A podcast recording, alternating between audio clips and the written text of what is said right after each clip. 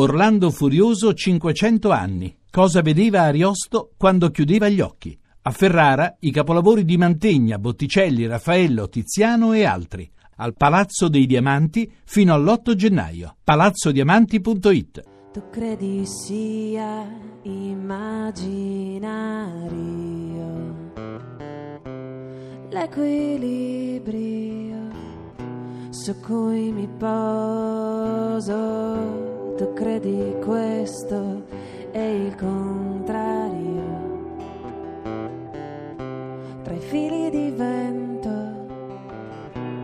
del mio istinto, mi vedi che nuoto fra mille volti sconosciuti. Tu trovami davvero mentre io mi nascondo per gioco qualcosa impara a darmi il giusto peso. Io rimango alla breve distanza di un passo. Tu credi sia immaginario, invece è solo un oceano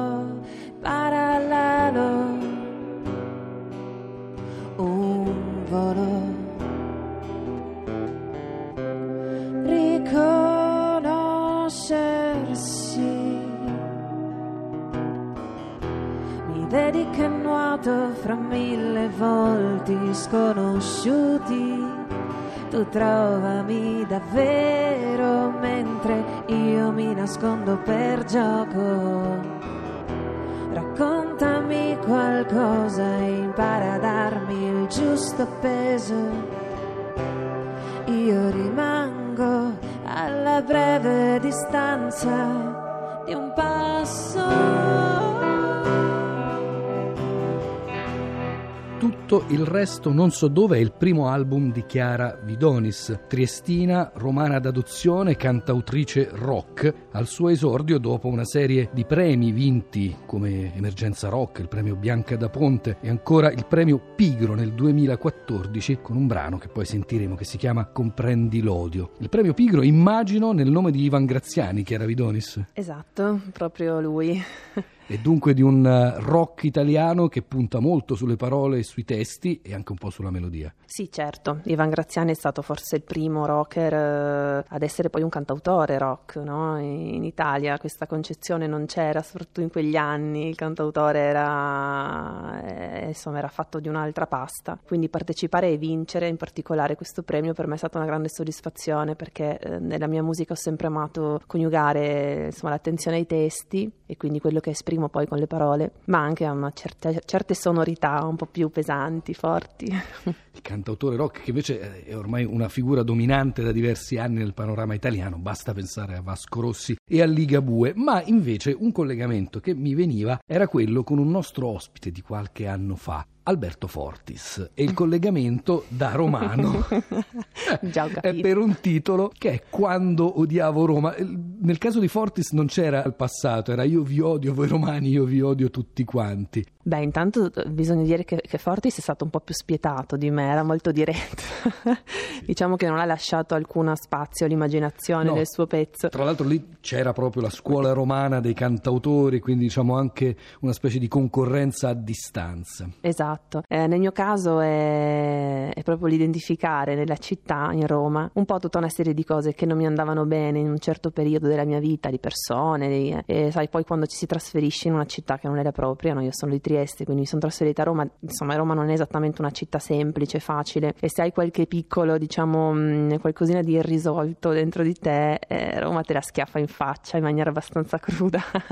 quindi inevitabile che a un certo punto ho iniziato a odiarla, ma anche ad amarla, perché nel, diciamo, il titolo è crudo, perché quando odiavo Roma sembra che io stia parlando solo di, di odio, mentre eh, l'altra parte della frase è quando amavo Roma. Quindi c'è questo insieme di amore e odio che sempre mi accompagna ormai da nove anni, perché sono nove anni che abito qui. E l'immaginario, l'immaginario un tempo era un sostantivo molto comune, perché immaginario può essere un aggettivo, ma era usato soprattutto in ambienti intellettuali o presunti tali con l'idea di racchiudere tutte le idee, i valori, anche a volte le credenze di una comunità. Come mai questo titolo recuperato per una canzone che è quella che abbiamo sentito all'inizio di questa intervista? Questa è una canzone che parla d'amore, d'amore in maniera positiva, assolutamente, ed è una sorta di rassicurazione che io sto dando alla persona a cui l'ho dedicata, dicendo che, che tutto quello di cui parlo in quella canzone non è immaginario, tutt'altro, è qualcosa di reale che, che è rivolto a lui. Questo è il senso. Cantautorato rock è un concetto che si è fatto strada nel tempo, anche perché si partiva dall'idea che fosse difficile scrivere testi in italiano sulle ritmiche rock e che quindi quei testi non potessero poi essere più di tanto curati, sfaccettati, mentre nel caso di Chiara Vidonis c'è evidentemente una ricerca linguistica. Allora la domanda che le faccio è, il problema è risolto? Qualcuno prima di lei, prima di voi ha aperto la strada e ha indicato un po' un modello, un sentiero? Um, io posso risponderti uh, che nel mio caso è stata un'esigenza molto, molto, forte quella di scegliere l'italiano, che non è mm, appunto come dicevi tu una lingua così legata al rock ed è una lingua abbastanza difficile da, da adattare, però l'ho scelta perché è la mia lingua, io credo proprio per l'importanza che do uh, ai testi, insomma che cerco di dare ai testi quando scrivo, era impossibile esprimermi in qualsiasi altro modo. Invece per quanto riguarda per esempio questa cura lessicale, un uh, aspetto delle sfumature lessicali a volte si ritrova in quelli che i linguisti chiamano cromonimi, nei nomi di colore, perché appunto le sfumature cromatiche possono arrivare fino a delle finezze, a volte anche linguistiche. Io ho un, diciamo, una questione aperta con mia figlia che ha sei anni ma è già molto precisa in fatto di colori perché per esempio io dico viola e lei dice lilla, io dico rosso e lei dice bordeaux. Come mai questa scelta di puntare su due colori, su una nuance si sarebbe detto un tempo, per il titolo di un brano rock? Beh, innanzitutto io devo essere d'accordo con tua figlia perché... Maddalena sarà contenta. Sì. Ah, Violet Bordeaux è stato un modo per descrivere un tipo di persona molto lontana da, da come mi sentivo io in quel momento. All'interno del brano c'è la, la contrapposizione del violet bordeaux e del verde lilla. E io ero sicuramente più verde e lilla. Eh, quando mi sono resa conto di questa cosa ho, ho pensato, perché è stato proprio un momento in cui io visivamente ho dico questa cosa, è una cosa molto personale, però di fatto è, successo questo, che io sono entrata in casa eh, di una persona che pensavo di conoscere molto bene e aveva le pareti della casa tutte dipinte di grigio, no? Ha avuto una forte, eh, come posso chiamare, insomma in quel momento mi sono resa conto che, che io il grigio non ce l'avevo da nessuna parte nella mia vita, né tantomeno mi serviva averlo. e quindi diciamo che grigio e bordeaux non mi piaceva come stava nella canzone, viola e bordeaux già mi suonava meglio, ho usato questo, questa immagine. E Lilla accentato sulla come la sedia di Lilla di Alberto Fortis. Torniamo eh, lì. Niente, io e Fortis abbiamo un destino che ci accomuna. E allora ascoltiamo Viola e Bordeaux dal vivo nello Scuola Pop della Lingua Batte, Chiara Vidonis, voce e chitarra acustica, e Daniele Fiaschi, la chitarra elettrica ad accompagnarla.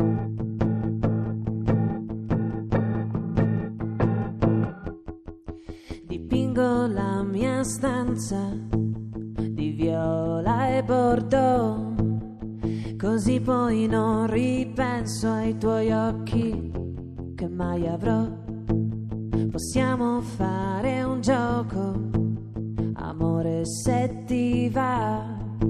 Ogni mio peccato è un soldo per la salvezza della tua anima. È una perversione funzionale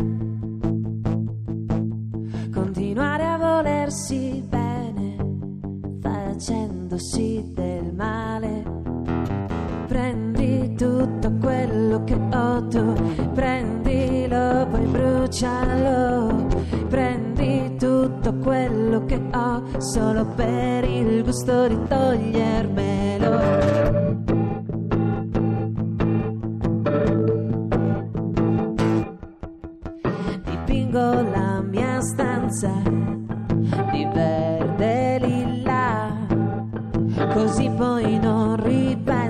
Ai tuoi occhi passati di qua. Ti voglio fare un dono, vita mia, se ti va. Le mie vene azzurre vuote sono un omaggio alla tua vanità. È una perversione niente male. Continuare a volersi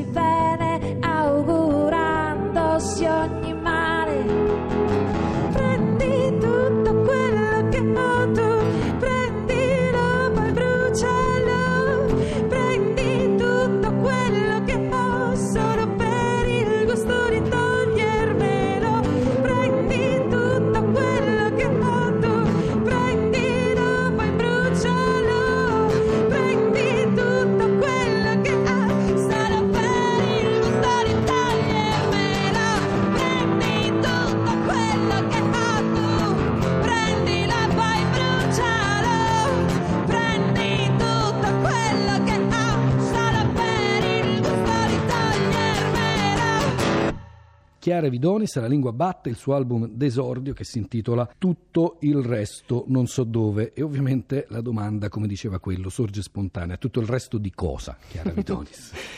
Allora, io per anni ehm, ho avuto veramente il desiderio forte di, di far uscire questo disco. Era diventata una sorta di, di ossessione, no? come spesso è, presumo, per molti cantautori, musicisti. E a un certo punto veramente il- l'unica cosa che contava davvero per me era far uscire questo disco, far uscire con lui tutta una serie di cose che, che dovevano in qualche maniera uscire proprio da me, venire liberate e addio. E quindi tutto il resto non so dove, a parte il disco, io davvero non sapevo tutto il resto dov'era.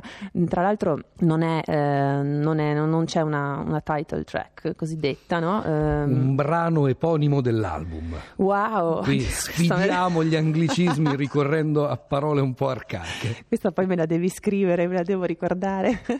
Ehm, ma comunque questa frase è contenuta all'interno del- dell'ultimo brano che è Cannibale. Chiude un po' il disco, mi piaceva anche proprio che il titolo dell'album fosse contenuto nell'ultimo brano del, del disco, come fosse un punto un- ad un discorso. E c'è un discorso che attraversa tutto il disco, intendo dire, si può ancora, in un'epoca in cui la musica si consuma per singoli brani, pensare un album come un discorso continuo. Non dico un concept album, qui veramente non saprei come tradurlo, un disco a tema forse, ma insomma un disco che abbia una sua coerenza e continuità. Si può fare ancora, Chiara Vidonis? Ma io penso di sì, nel mio caso io ho trovato una coerenza in tutti i brani eh, del disco ed è il motivo per cui sono 11 e non 10 e non eh, 12, quindi per me il, eh, era fondamentale che questi fossero i brani eh, del disco perché naturalmente scrivo continuamente, avevo un sacco di roba da, da poter mettere nel disco, però questi mh, per la loro diversità ma per la loro somiglianza in qualche maniera erano legati da un, da un filo comune, conduttore. E c'è un tratto femminile in questi testi, nella lingua di questi testi, nel modo in cui sono scritti, perché ormai abbiamo anche per fortuna una grande tradizione di rock femminile in italiano. Penso a un brano che si intitola Eva. Eva è un, uh, un brano che parla effettivamente di una, di una persona, di una ragazza, di una donna che si chiama, più una ragazza penso che donna, che si chiama Eva ed è decisamente la parte diciamo più inquietante che possiamo avere dentro di noi perché mm, per vari motivi, insomma, mm, nel modo in cui la, la- la descrivo, il modo in cui mi piace pensare a lei è che sia un po' un catalizzatore di tutte le cose negative. Eh, quando la canto mm, mi libero molto, devo dire, perché alla fine Eva non sono io, o quantomeno mentre la canto non sono io, posso incolparla e posso lasciare che sia lei a assorbirsi tutto quello che di negativo può esserci. E visto che è ricorsa più volte questa immagine del tirar fuori e dell'uscire fuori, da dove esce fuori la voce? Come hai imparato a tirar fuori questa bella voce Chiara Vidonis? Io sono totalmente autodidatta e non me ne faccio un vanto perché credo che sia molto importante avere una, eh, dire, avere delle direttive, un qualche cosa che ti aiuti a gestire la tua voce nel miglior modo possibile, però tant'è che questo è, è successo nella mia vita, io ho sempre, ho sempre cantato, ho sempre cercato di, di trovare un mio modo di, di esprimermi che fosse il più personale possibile, o quantomeno che, ehm, nel quale riuscissi ad identificarmi e quindi a volte sussurro, a volte urlo, sono una persona, come dire, che ha vari colori all'interno di sé e penso che in questo il disco mi rispecchi mh, fortemente. Comprendi l'odio, ne fai parte. Qua giù si lotta tra vita e morte tanto fuori, qualcuno scappa, un altro spara, ma prima conta fino a tre, comprendi l'odio, a cosa serve?